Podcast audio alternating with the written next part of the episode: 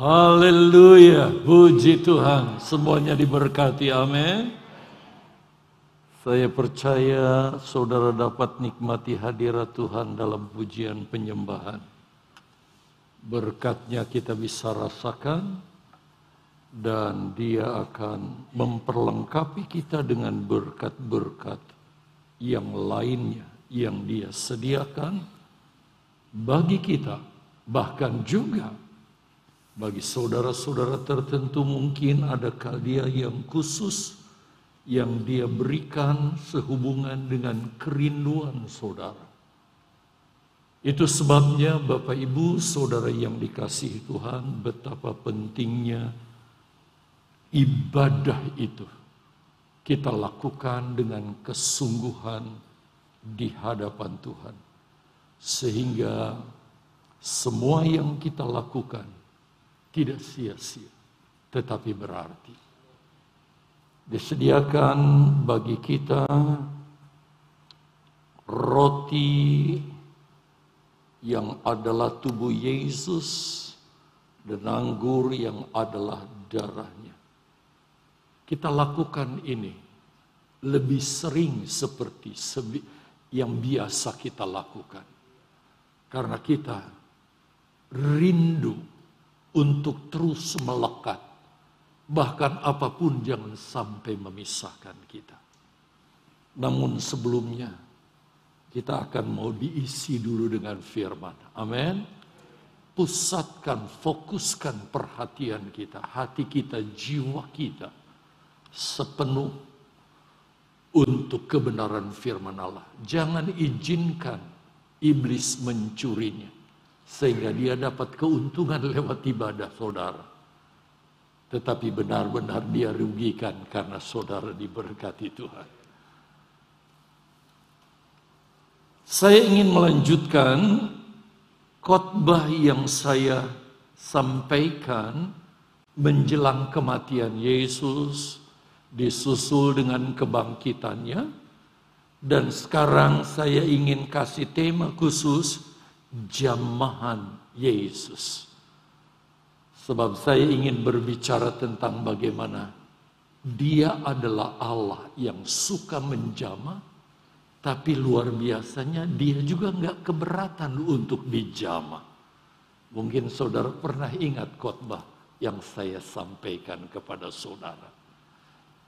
Kita sudah bahas Yohanes 20 ayat 1 sampai 10 Dilanjut dengan ayat 11, seharusnya sekarang ayat 11 sampai 18. Tetapi untuk menyingkat waktu, saya langsung saja ke ayat yang ke-16 sampai 18. Walaupun sebenarnya sih harus kita baca ayat yang ke-11 sampai ayat yang ke-18. Langsung ke ayat 16. Kata Yesus kepadanya, Maria. Maria berpaling kepadanya, kepada Yesus. Dan berkata kepadanya dalam bahasa Ibrani, Rabuni. Artinya guru. Selanjutnya di ayat 27 dikatakan, kata Yesus kepadanya, Janganlah engkau memegang aku kalau didramatisir, diekspresikan. Mungkin saja begitu. Sebab kalau saudara dramakan dua anak, tampilkan peristiwa ini, gak mungkin kan. Jangan kamu begitu. Pasti diekspresikan. Jangan kamu begitu, sebab mau menyentuh, memegang, Sebab aku belum pergi kepada Bapa. Perhatikan Bapak Ibu. Tetapi pergilah kepada saudara-saudaraku dan katakanlah kepada mereka bahwa sekarang aku pergi kepada Bapakku. Perhatikan, pergi kepada Bapaknya yang ada di sorga. Allah Bapa yang ada di sorga. Dan Bapamu kepada Allahku dan Allahmu. Dan terakhir ayat 18 saudara perhatikan. Maria Magdalena pergi dan berkata kepada murid-muridnya, Aku telah melihat Tuhan dan juga bahwa dia yang mengatakan hal-hal itu kepadaku. Diberkati kiranya Bapak, Ibu, Saudara sekalian, bahkan hamba-hamba Tuhan yang mendengar, membaca, mendengar, apalagi melakukan firman Allah yang Tuhan katakan kepada kita.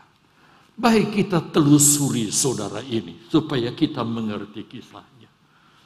Kalau saudara mengikuti khotbah saya beberapa minggu yang lalu berturut-turut, ini berurutan saudara, kita sudah bahas ayat 1 sampai ayat 10. Masih ingat bukan? kecuali saudara ndak onsite, ndak online, juga nggak on-onan ya, nggak ke gereja sama sekali. Dan bila kita lanjut ke ayat yang sekarang kita bahas ayat 16 sampai 18, seharusnya sekali lagi sih kita bahas ayat yang ke-11, 12, 13, 14, 15, Cuma sekali lagi panjang sudah. Sebab inti ayat saya ada di ayat 16 dan 18. Secara kita, secara khusus kita akan bahas tentang seorang wanita yang bernama siapa? Maria Magdalena. Pasti ada di antara saudara yang memberi anaknya Maria Magdalena atau nama saudara sendiri Maria Magdalena. Dan dikatakan di ayat yang ke-11 bagian A, kalau saudara mundur ke 11 bagian A, A dikatakan tetapi Maria berdiri dekat kubur itu dan menangis. Saudara masih ingat tentunya.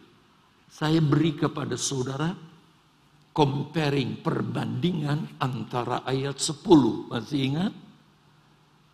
Yohanes dan Petrus sesudah lihat kubur kosong ya pulang saja dengan enteng begitu saja.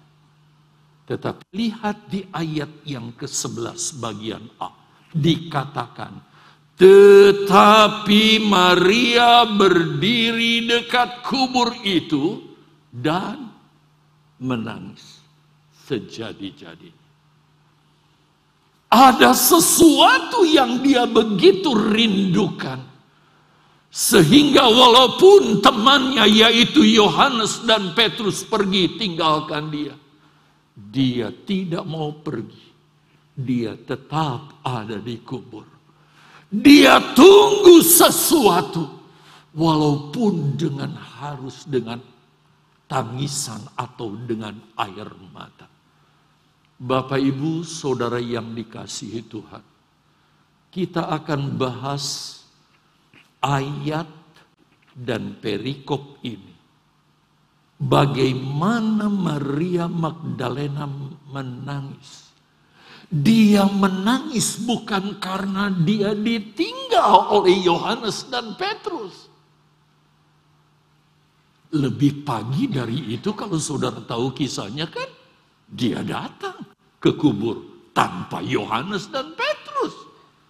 Tetapi kalau sekarang Yohanes dan Petrus meninggalkan mereka, kenapa saya harus nangis karena dia? Bapak ibu saudara yang dikasihi Tuhan sekali lagi dia menangis bukan karena ditinggal Yohanes dan Petrus sebagai rekan murid Yesus, sesama rekan murid Yesus. Tapi kemudian kan kita tahu siapa Yohanes dan Petrus bahkan Yakobus itu kalau kita membaca di dalam surat Galatia bukan bahwa mereka adalah sokoguru jemaat, pemimpin jemaat. Kita tahu gereja-gereja saudara kami ada pimpinan-pimpinan pendeta mulai dari tingkat pusat, tingkat daerah, tingkat wilayah.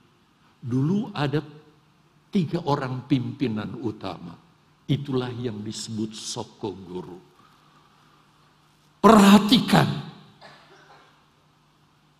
Tetapi perhatikan sekali lagi. Maria Magdalena menangis karena dia begitu rindu bukan kepada Yohanes dan Petrus yang sudah tinggalkan dia. Tetapi yang dia begitu rindukan adalah bagaimana dia berjumpa dengan Yesus. Bahkan dia begitu rindu untuk menjamah Yesus. Maria Magdalena menangis karena dia tidak mau kehilangan Yesus. Maria Magdalena tidak mau dipisahkan dari Tuhan Yesus Kristus sebentar saja pun.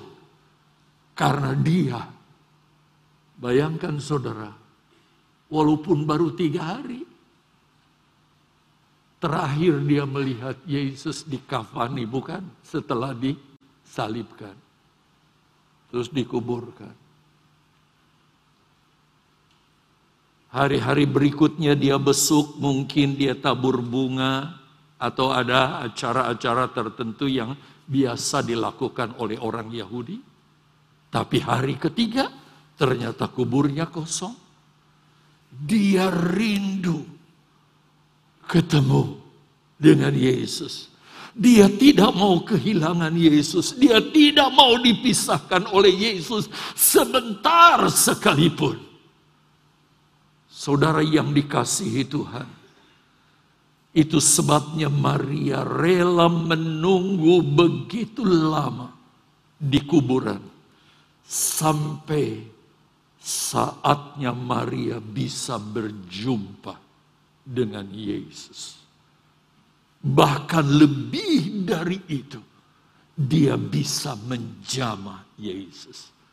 Saya harap saudara simpan ingat bagaimana saat itu Yesus berkata kepada Maria, "Jangan sentuh aku, sebab aku belum kembali kepada Bapa."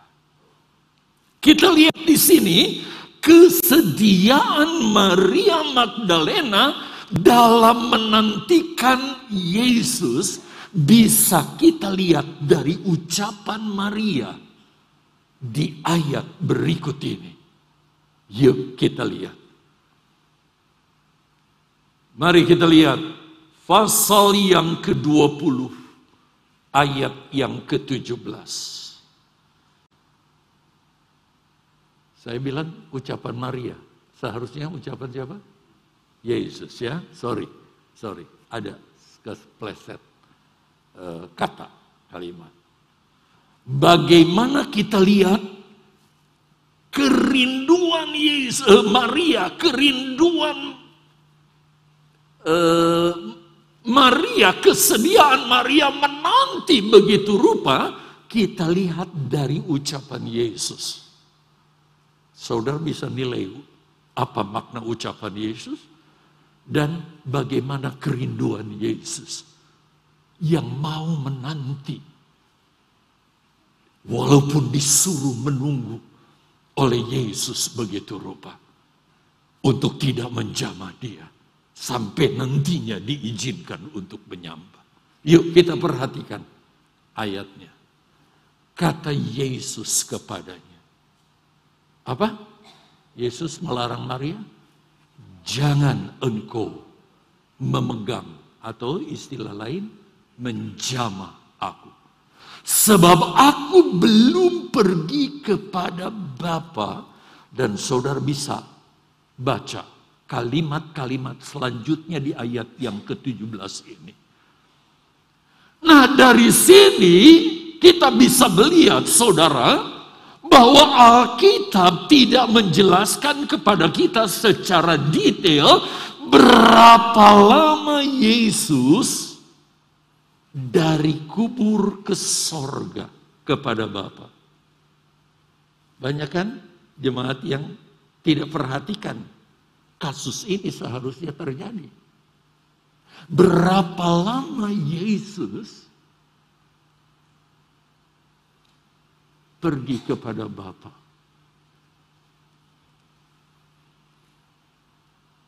Dari kubur pergi kepada Bapa. Lalu kembali lagi sampai kemudian bertemu dengan murid-muridnya. Berapa hari kemudian setelah hari ke-50 barulah dia naik ke sorga. Eh hari ke-40 ya, dia naik ke sorga. Baru kemudian hari ke-50 roh kudus dicurahkan. Nggak dijelaskan di situ berapa lama. Tetapi yang saya ingin tekankan di sini, bagaimana Maria, saudara, ketika di begitu rindu dan nggak ketemu Yesus, lalu sekarang ketemu dia mau pegang Yesus, katakan jangan jamah aku, jangan sentuh aku, aku belum kembali kepada Bapa. Nanti kamu pergi dulu ke saudara-saudaramu, baru kita ketemu. Tetapi Maria, dia tidak ke mana-mana, dia tunggu sampai dia bisa ketemu dengan Yesus dan menjamah Yesus. Kira-kira saudara mau petik apa dari kesetiaan Maria di sini?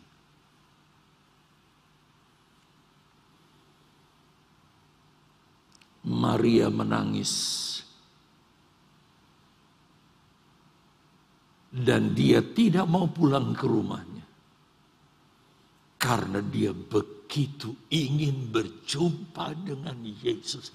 Lebih dari semuanya. Bahkan dia juga ingin menjamah Yesus begitu rupa.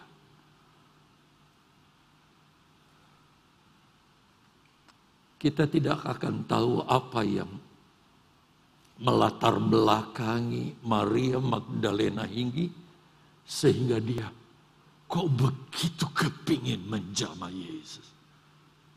Maaf ya sekali lagi, ini bukan menjamah karena ada maksud-maksud yang sifatnya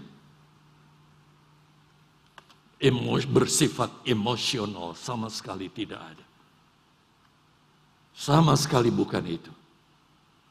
Tetapi mungkin saat itu Maria mengalami masalah yang sangat berat dalam hidupnya. Atau saja ketika saya membaca, memeriksai, menyelidiki ini, Maria juga mengalami pengalaman seperti khotbah yang saya sudah sampaikan kepada saudara. Yaitu tentang seorang wanita yang dicatat dalam, di situ ada enggak catatannya? dicatat ah, ada Markus 5 ayat 25 sampai 29. Ayo, masih ingat khotbah saya di situ. Itu kita masih ruang darurat ketika ini direnovasi. Ya, masih di Beth Eden kita. Tentang perempuan yang alami lelehan darah 12 tahun, saudara Walaupun menurut hukum Taurat, dia tidak boleh melakukannya. Tetapi karena imannya dia jamah Yesus. Dan dia alami kesembuhan. Kita tidak tahu latar belakang Maria. Kenapa dasarnya sampai dia ingin menjamah Yesus. Begitu rupa. Dia rela nanti berlama-lama Yesus begitu rupa. Ada problem mungkin di dalam dirinya. Sehingga dia ingin bertemu dan menjamah Yesus. Dari mimbar ini selaku gembala saya memberi himbauan kepada saudara Sebab itu, perhatikan jemaat baik-baik. Perhatikan ya. Apa pun yang jadi dasar dan alasan saudara beribadah. Seperti sekarang ini. Apakah saudara datang beribadah secara rutin? Bahkan bukan hanya rutin di hari Minggu, saudara beribadah juga ibadah wadah, ibadah rayon atau bukan rayon istilahnya kita ya. Apa namanya? Kemah dan berbagai-bagai ibadah lainnya. Bahkan saudara tidak sedikit pelayan-pelayan Tuhan yang ibadah hari Minggu tiga kali ibadah. Jam 7, jam 10, jam 5 sore. Saya ingin tanya kepada saudara, bagaimana perasaan saudara ketika jam-jam ibadah dalam ibadah yang berturut-turut dalam satu hari, bahkan dengan tema khotbah yang sama.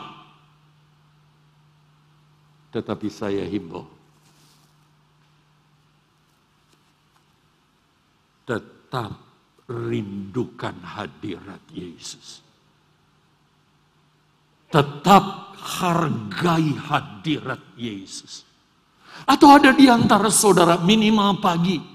Saya tanya tadi pemain drum dua kali. Yang lain juga dua kali. Oh melayani.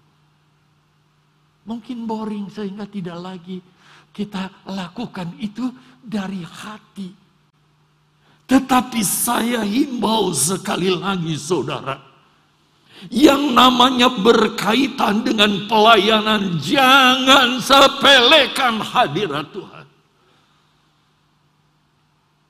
Saya nasihati saudara. Kalau saudara ibadah, beribadahlah dengan sungguh-sungguh. Sehingga saudara alami jamahan tangan Tuhan. Atau saudara alami Bagaimana pengalaman saudara menjamah dia seperti wanita yang meleleh darah lalu menjamah Yesus dan dipulihkan. Saudara akan alami hal yang dahsyat dan luar biasa. Sehingga ibadah kita benar-benar kita alami hadirat Tuhan, kuasa Tuhan, mujizatnya dalam kehidupan kita. Bahkan ada beberapa saudara, saya mendengar kesaksian. Suatu saat ada orang yang datang ke gereja tanpa ada niat sama sekali. Karena orang ini Kristennya, ya boleh dikata Kristen abah-abah. Ke gereja kalau dia mau saja, kalau dia suka saja.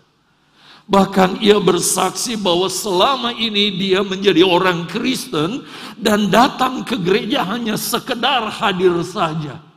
Kata orang itu sendiri. Tetapi satu saat saudara, orang itu diminta oleh orang tuanya untuk menemani familinya yang saat itu datang di kotanya untuk urusan sesuatu dan jatuh pada hari Minggu dia harus beribadah. Lalu ibunya ini suruh anaknya yang gak pernah ke gereja ini menemani ke gereja. Dengan merasa terpaksa ia pun menemani saudaranya itu beribadah di gereja. Tetapi apa yang terjadi saat ibadah? dilakukan. Waktu ibadah dimulai, pujian dinaikkan. Tidak seperti biasanya, kok dia interest nyanyi. Interest memuji Tuhan biasanya manyun terus saudara. Walaupun tahu lagunya, tapi kalau lagu dunia dia nyanyikan, lagu gereja nggak dinyanyikan. Tapi saat itu dia interest, dia naikkan pujian. Entah gerakan apa yang telah menggerakkan hatinya pada waktu ia menya pada waktu ia mengalami itu dia bukan alami saudara sekedar perasaan tapi benar-benar zaman Tuhan yang dia rasakan begitu rupa. Dia alami kuasa Tuhan yang luar biasa dalam hidupnya. Dan itu pengalaman pertama dalam hidup. Iya, saat itu diubah Tuhan menjadi ciptaan yang benar-benar baru. Mulai saat itu dia beribadah dengan sungguh-sungguh dia aktif begitu rupa. Dia menjadi pelayan Tuhan sampai saat ini. Karena apa? Pengalaman bagaimana dia menjama dan dia dijama Tuhan. Jadi kalau jemaat belum alami ini, tiap-tiap hari beribadah pun saudara akan alami yang sama. Dan saudara tidak akan alami apa-apa. Tetapi ketika saudara alami ini, saudara akan menjadi manusia yang lain, yang luar biasa, yang diubahkan oleh Tuhan. Dengar quote ini. Memang kita tidak melihat Yesus secara kasat mata ketika kita beribadah. Ada yang lihat Yesus? Mungkin ada orang-orang punya pengalaman tertentu. Tapi kita tidak lihat dia secara kasat mata. Tetapi kita yakin kurang N ya rohnya atau jubah kuasanya ada di tengah-tengah kita dengan iman kita. Itu sebabnya jangan pernah main-main soal ibadah. Saudara akan alami pengalaman yang saudara tidak pernah duga sebelumnya. Kalau saudara benar-benar alami jamahan Tuhan dengan firman Allah yang kita dengar dan juga perjamuan Tuhan yang sebentar kita akan ambil. Itu sebabnya lewat kesempatan ini dari ayat yang saya bacakan kepada saudara dalam Yohanes 20 ayat 16 sampai 18 ini saya ingin tekankan kepada saudara Inilah keistimewaan dalam kita beriman kepada Allah kita yang hidup di dalam Yesus Kristus. Bahwa kita punya Yesus adalah Yesus yang memberi dirinya untuk dijama, tetapi dia juga bukan Allah yang keberatan tetapi dia rela melangkahkan kakinya, membungkukan badan, mengulurkan tangannya untuk menjamah saudara satu persatu. Itu Allah kita. Silahkan cari di agama lain, di Allah yang lain. Kita punya Yesus adalah Yesus yang membuka diri, memberi diri untuk kita menjamah dia menikmati kuasanya, berkatnya, mujizatnya. Tetapi dia juga yang bersedia ketika kita tidak berdaya. Dia mengulurkan tangannya untuk menjamah saudara di sudut mana pun, keadaan apa pun, problema apa pun, dia sanggup menyelesaikan. Tetapi Yesus juga adalah Allah yang benar-benar. Dia mau turun tangan begitu rupa. Yang sangat luar biasa. Baiklah, ada beberapa poin saya akan lihat sejauh mana waktu ini membawa saya untuk menyampaikannya. Yang pertama, kalau Bapak Ibu membuka Lukas pasal 7 ayat yang ke-11 sampai ayat yang ke-16.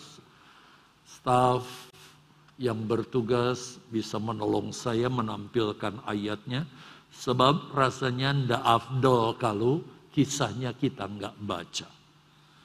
Saya pakai istilah ini, saudara, kisah ini, zaman yang menghidupkan. Dia adalah Yesus yang merupakan Allah kita, di mana tangan jamahannya dia sanggup menghidupkan. Coba kita lihat, dikatakan ayat 11, kemudian Yesus pergi ke suatu kota yang bernama Nain murid-muridnya pergi bersama-sama dengan dia dan juga orang banyak menyertainya berbondong-bondong. Lanjut. Setelah ia dekat pintu gerbang kota ada orang mati diusung keluar. Anak laki-laki, anak tunggal ibu, ibunya yang sudah janda dan banyak orang dari kota itu menyertai janda itu. Dan ketika Tuhan melihat e, janda itu, tergeraklah hatinya. Luar biasa. Oleh belas kasihan, lalu ia berkata kepadanya, jangan menangis. Rupanya ibu itu menangis sepanjang jalan. Lanjut.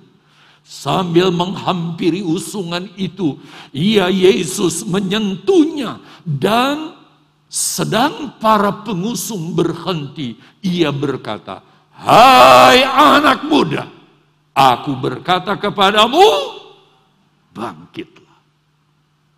Wih, jamahan yang menghidupkan, membangkitkan. 15.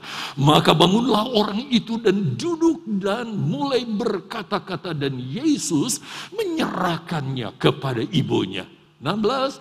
Semua orang itu ketakutan dan mereka memuliakan Allah sambil berkata, seorang nabi besar telah muncul dari tengah-tengah kita dan Allah telah melawat umatnya.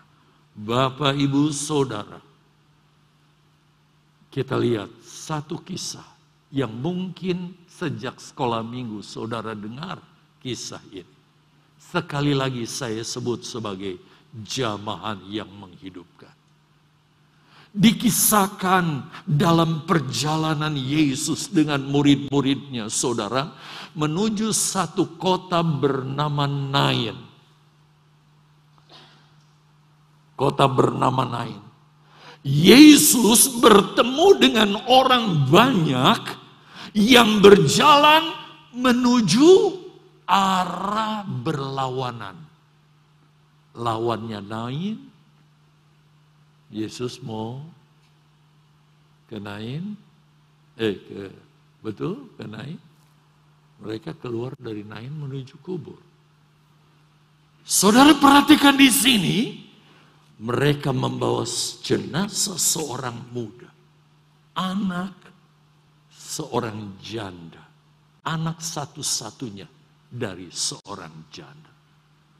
Saya sedikit saja ya, saya tidak merinci detail ini. Kita lihat dari kedua kisah ini, kalau kita alegoriskan, maka perhatikan saudara, ada dua rombongan. Satu rombongan menuju Nain. Nah, perlu saudara ketahui di sini, saya tidak buat catatan di sini, arti kata Nain itu artinya padang rumput padang rumput. Gambaran tentang padang rumput kira-kira bagaimana? Tentang yang enak, tempat yang enak, subur, ya, dan sebagainya. Padang rumput. Rupanya Yesus dengan rombongannya, Yesus bawa rombongannya itu ke satu tempat yang disebut Nain yang artinya padang rumput. Bagaimana pengalaman Daud, kesaksiannya, dia sebagai umat yang digembalakan oleh Tuhan. Tuhan adalah gembalaku. Dibawanya aku kepada rumput. Tetapi kita lihat rombongan yang lain, saudara yang ada orang menangis di sana? Selain orang menangis, ada orang mati di sana. Dan tujuannya ke mana? Kubur. Saudara, ke mana arah tujuan hidup kita? Ke mana? Siapa yang memimpin kita? Siapa yang menyertai kita? Siapa yang menjadi kepala kita? Mungkin saudara berkata saya Kristen. Tetapi apakah benar Yesus memimpin hidup saudara begitu rupa?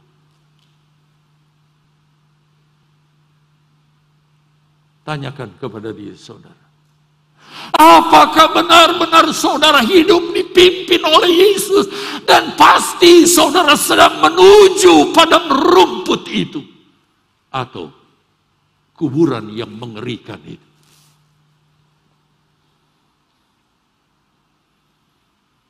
Kebinasaan yang kekal. Itu sebabnya saudara, kekristenan tidak bisa kita ikuti dengan ya sekedarnya. Saya jadi orang Kristen.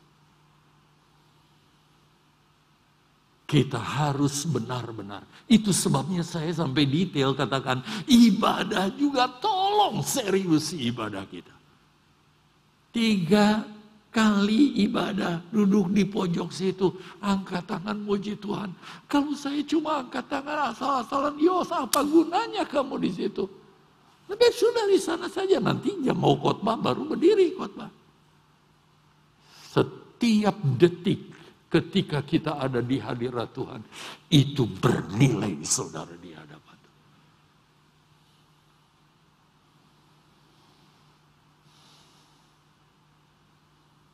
Tidak ada seorang pun yang bisa mencegah.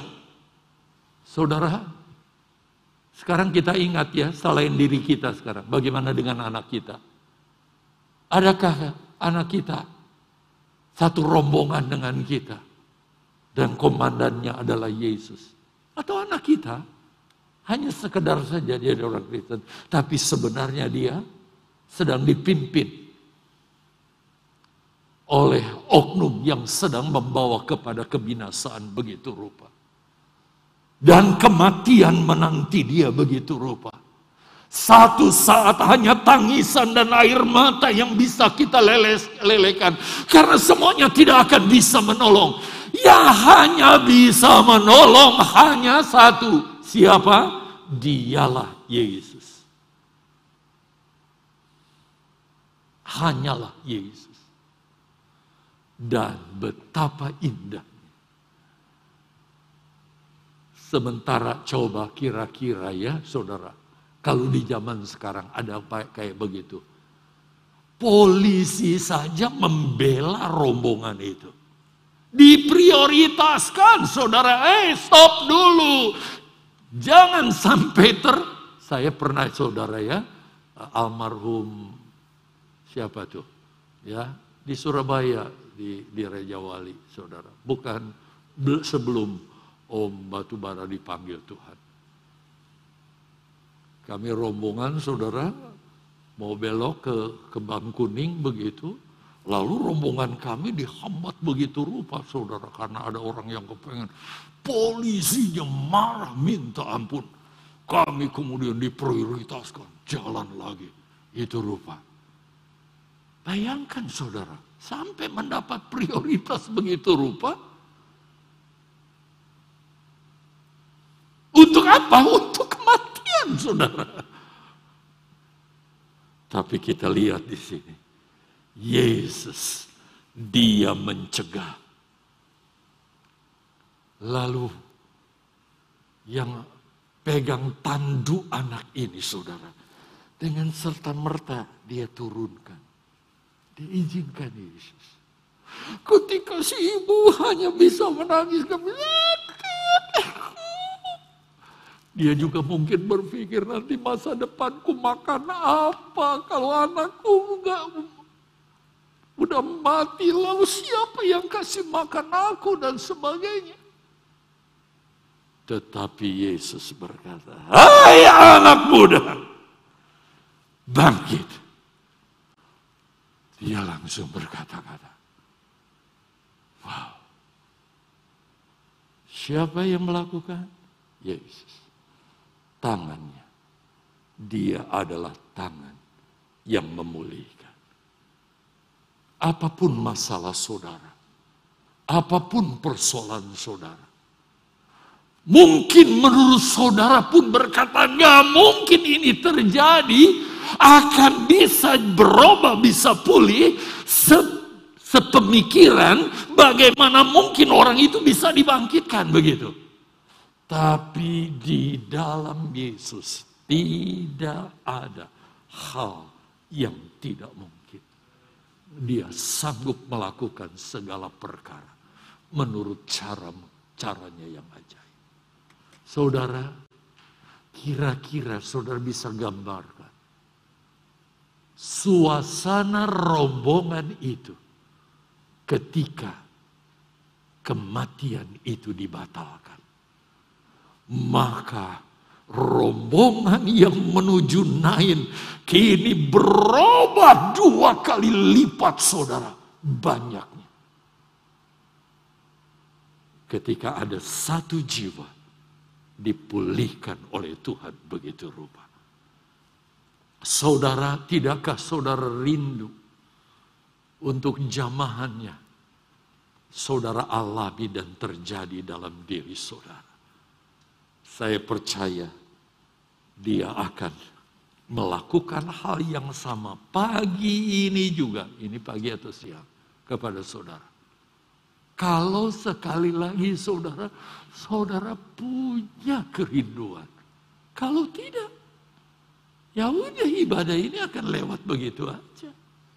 Semuanya tergantung kepada saudara. Baik, sekarang kita cepat ke bagian yang kedua sih. Saya berharap kalau bisa sampai yang ketiga. Ya. Matius pasal yang ke-17 ayat 1 sampai ayat yang ke-8.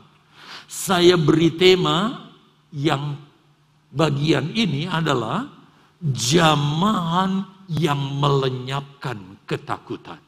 Melenyapkan ketakutan. Coba kita lihat dulu kisahnya. Kita baca kisahnya ya. Pasal 17 ayat 1. Enam hari kemudian Yesus membawa Petrus, Yakobus dan Yohanes. Yang kemudian saya sudah jelaskan ya. Akhirnya mereka menjadi sekeguru bagi gereja mula-mula. Yohanes saudaranya dan bersama-sama dengan mereka ia naik ke sebuah gunung yang tinggi. Di situ mereka bersendiri saja. Lalu Yesus berubah rupa di depan mata mereka. Wajahnya bercahaya seperti matahari dan pakaiannya menjadi putih bersinar seperti terang. Maka nampak kepada mereka Musa dan Elia sedang berbicara dengan dia. Musa Elia berbicara dengan Yesus. Kata Petrus kepada Yesus, Tuhan, betapa bahagianya kami berada di tempat ini. Jika engkau mau, biarlah kudirikan di sini tiga kemah. Satu untuk engkau, satu untuk Musa, dan satu untuk Elia. Lima. Dan tiba-tiba sedang ia berkata-kata, turunlah awan yang terang menaungi mereka, dan dari dalam awan itu terdengar suara, suara yang berkata, Inilah anakku yang kukasihi, kepadanyalah aku berkenan, dengarkanlah dia. Berikut, mendengar itu, apa? tersungkurlah murid-muridnya dan mereka sangat ketakutan. Temanya apa? Saya buat jamahan yang melenyapkan ketakutan. Mereka sangat ketakutan saudara. Ayat 7. Lalu Yesus datang kepada mereka. Kepada tiga muridnya tadi. Siapa? Yohanes, Petrus, dan Yakobus. Dan menyentuh mereka. Menjamah mereka sambil berkata. Berdirilah, jangan takut. Ayat 8. Dan ketika mereka mengangkat kepala mereka, mereka tidak melihat seorang pun. Jadi tidak lihat Elia, tidak lihat Musa, kecuali Yesus seorang diri. Setiap saat kita butuh jamahan yang sama jamahan yang sama dalam kehidupan kita. Khususnya di tengah kondisi dunia seperti sekarang ini. Tapi saya kisahkan saja. Saat itu Yesus dengan ketiga muridnya. Tiga murid utamanya itu ya. Pergi ke satu gunung yang tinggi. Gunung Tabor, saudara. Kalau nanti kita tur ya, udah aman semua tur ke Israel, kita ke Gunung Tabor ya. Saudara akan lihat gunungnya. Ini gunung tertinggi saudara di Israel, Gunung Tabor ini. Lalu Yesus dengan tiga murid-muridnya, tiba-tiba dia merubah diri begitu rupa dengan kemuliaan yang luar biasa. Sampai murid-muridnya tidak sanggup untuk melihat Yesus dengan kemuliaannya yang begitu rupa itu. Sehingga mereka rebah ke tanah. Begitu rupa. Lalu mereka melihat bersama Yesus berdiri di kiri dan kanannya Musa dan Elia. Dengan kemuliaan yang begitu rupa sehingga Petrus, orang yang paling vokal untuk ngomong ya, berani ngomong. Dia berkata, Tuhan, kami akan bangunkan tiga kemah sampai sekarang. Kalau saudara lihat, ada tiga gereja berdempetan di situ. Gereja yang tengah Yesus, yang kiri Musa, yang kanan Elia. Sampai sekarang kita bisa lihat. Bahkan nanti kita bisa ke teras belakangnya dan melihat di sana saudara bagaimana lembah Kidron yang wow luar biasa. Di situlah terjadi perang Harma, bukan lembah Megido ya, bukan Kidron. Akan terjadi perang Harmagedon yang luar biasa. Nanti akan digenapi itu di situ. Lalu kita melihat saudara, ketika Yohanes, Petrus, dan Yakobus melihat kemuliaan Yesus, mereka tidak tahan lagi untuk memandang wajah Yesus. Mereka rebah, saudara. Sampai pada saatnya Yesus mengulurkan tangan, menjamah mereka, dan melenyapkan ketakutan itu, dan merubahnya dengan sukacita. Ini yang saya ingin sampaikan kepada saudara. Perhatikan dengan seksama pada saat itu Yesus dia alami kemuliaan yang begitu rupa. Tetapi kita lihat ke, ketiga murid Yesus Sebaliknya dia mereka rebah dalam ketakutan yang luar biasa. Saudara yang dikasihi Tuhan. Dalam ketakutan yang begitu rupa. Ketakutan yang tidak terungkapkan. Memang itu tidak diungkapkan saudara. Seperti apa? Tetapi kita lihat bagaimana Yesus lakukan begitu rupa sehingga ketakutan diubahnya begitu rupa sehingga jadi damai sejahtera begitu rupa. Saya ingin kasih tahu kepada saudara. Bukan saya yang mengatakan, tetapi firman Allah yang mengatakan. Bahwa di akhir zaman ada satu yang akan melanda umat manusia di dunia ini. Beritanya sangat tidak mengenakan, yaitu ketakutan. Ketakutan. Tidak sedikit orang yang fobia kan dengan yang sekarang sudah lewat ini kan. Tetapi saudara jangan pikir sesudah ini udah selesai. Ada satu surat kabar yang bernama Jinji Pers di Kyoto menceritakan, saya pernah ceritakan ini kalau tidak salah di sana, di Geria Sejahtera, atau udah di kuburannya. Saat itu saudara, ada seorang anak muda saudara, dia berusaha untuk membunuh saudaranya dia dua bersaudara. Lalu dia membunuh papanya, mamanya. Kemudian dia akan berusaha bunuh diri. Begitu rupa. Ini orang kok ternyata memang anak ini dilanda rasa takut yang begitu luar biasa. Padahal gelarnya, wow, kekayaan papa mamanya. Luar biasa. Tetapi dia dilanda satu ketakutan yang begitu luar biasa, saudara. Tetapi upaya si anak muda ini akhirnya bisa dicegah. Dan ketika ditanya, dia lakukan ini, dia katakan.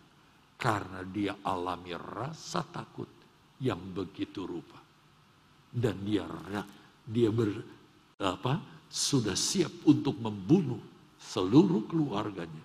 Sesudah itu dia akan mengakhiri dirinya dengan cara bunuh diri sudah supaya selesai. Rupanya kepercayaan mereka kalau mati itu artinya sudah selesai. Mereka lupa bahwa kematian itu awal dari ketakutan nanti akan yang akan dihadapi di depan. Itu sebabnya hilangkan ketakutan dengan datang kepada Yesus. Dia solusinya. Dia juru selamat kita dari melepas diri dari ketakutan itu. Bahkan kalau ini saya tulis ya, program mati menyenangkan. Ada yang mau daftar jadi members? Mati menyenangkan euthanasia. Ah, sangat mengerikan. Mereka sudah tentukan tanggal kapan mereka akan mati. Suntikan, rasa nyaman, tidak, masih enak. Dipikir selesai. Itulah awal dari malapetaka. Karena yang hanya bisa mengatasi adalah Yesus. Itu sebabnya beritakan kepada mereka, kasih tahu mereka, ajak mereka yuk ke gereja untuk cari Tuhan. Lepas dari ketakutan itu. Damai sejahtera sorgawi menjamah memenuhi kita. Membuat kita penuh dengan sukacita sorgawi.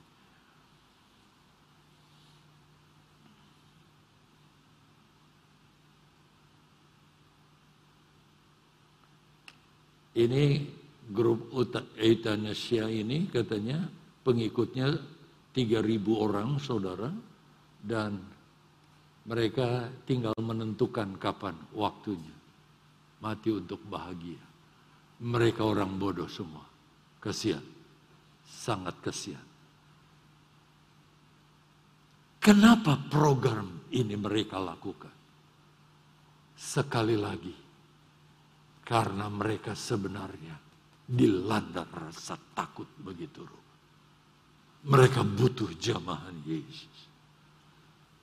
Bapak Ibu Saudara yang dikasihi Tuhan. Kenapa kita melihat ada orang melakukan korupsi atau kejahatan begitu rupa?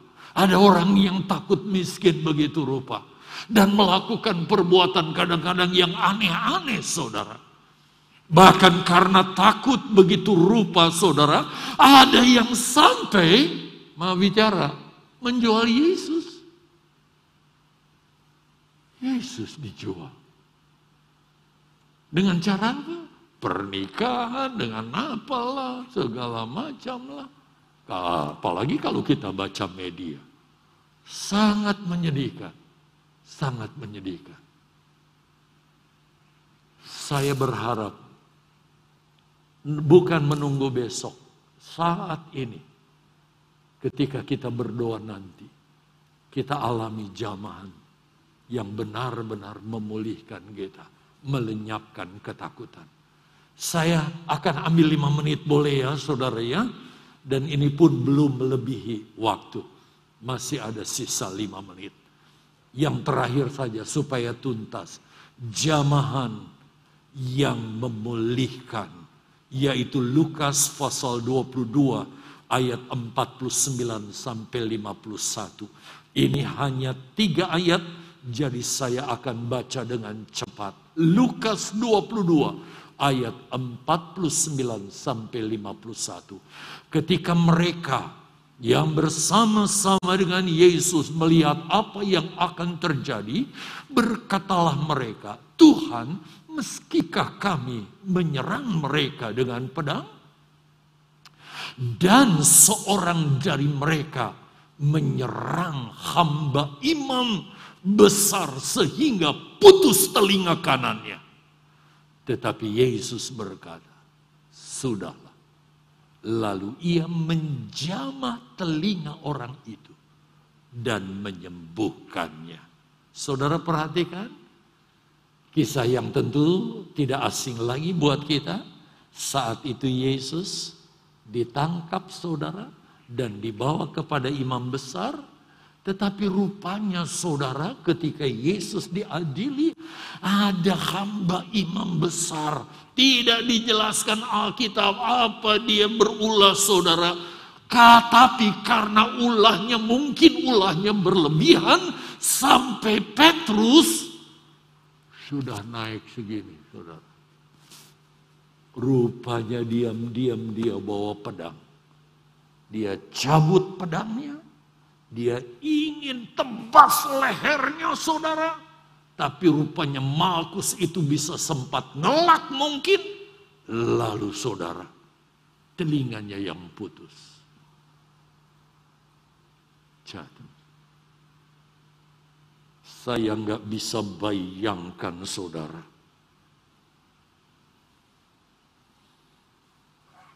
Apa yang terjadi dengan Petrus kalau Yesus tidak memberi penyelesaian, memberi jamahan ke telinga Markus dan memulihkan telinga Markus yang putus begitu rupa. Saya nggak bisa bayangkan. Mungkin saudara Petrus akan dihabisi begitu rupa. Tetapi sekali lagi singkat cerita. Ketika mereka berdebat soal pedang itu, Yesus di akhir di ayat 51. Gak usah ribut soal itu lagi.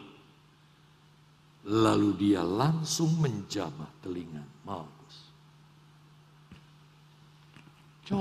Copot putus. Pasti nggak salah pasal. Kembali tapi yang saya lihat di sini apa? Kekerasan hati mereka. Seharusnya ketika melihat ini, dialah Yesus. Lepaskan dia dari tangkapan dan sebagainya. Tetapi mereka tetap mengeraskan hati. Saudara yang dikasihi oleh Tuhan. Mana yang mau saudara pilih?